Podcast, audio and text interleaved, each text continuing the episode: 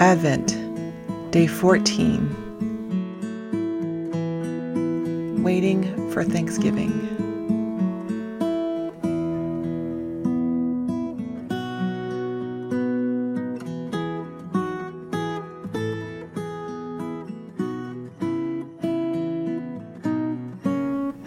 A reading from Luke chapter 1, verses 46 through 55. And Mary said, My soul glorifies the Lord, and my spirit rejoices in God my Savior. For God has been mindful of the humble state of the servant. From now on, all generations will call me blessed. For the Mighty One has done great things for me. Holy is his name. His mercy extends to those who fear him from generation to generation. He has performed mighty deeds with his arm. He has scattered those who are proud in their inmost thoughts. He has brought down rulers from their thrones, but has lifted up the humble. He has filled the hungry with good things, but has sent the rich empty away. He has helped his servant Israel, remembering to be merciful to Abraham and to his descendants forever, just as God promised.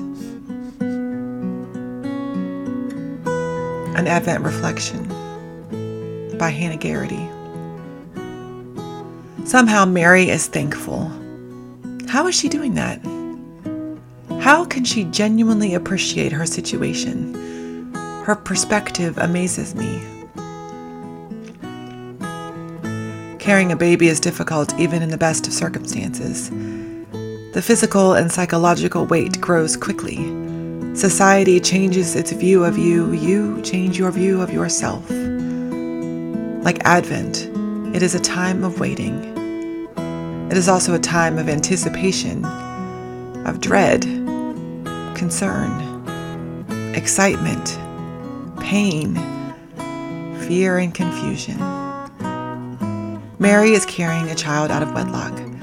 Her fiance is considering leaving her. She has nothing but her word to explain the circumstance to him, to her family, to her community. All of the typical and difficult pregnancy feelings must have been multiplied Yet Mary is thankful. I picture Mary's hands cast in a ballerina's dance. She reaches up in prayer, in praise. She reaches up to glorify our God. She reaches up in thanks for the most challenging thing she has possibly ever had to deal with. Should I be counting my challenges as well as my blessings? Should I be glorifying God for the pain in life as well as the joy? Perhaps I should.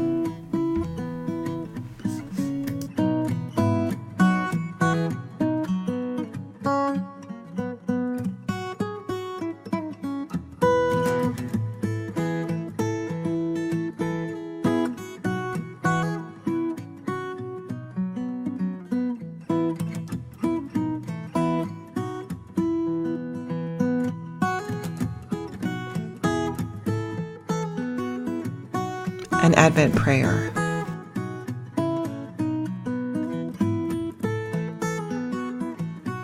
God of the watching ones, give us your benediction.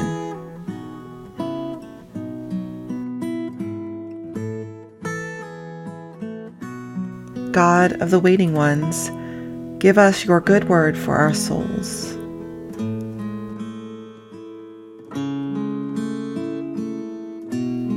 God of the watching ones, the waiting ones, the slow and suffering ones, give us your benediction.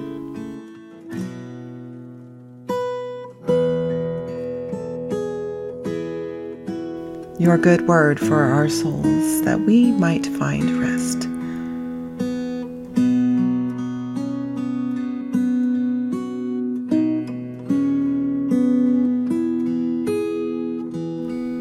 God of the watching ones, the waiting ones, the slow and suffering ones, and of the angels in heaven, and of the child in the womb.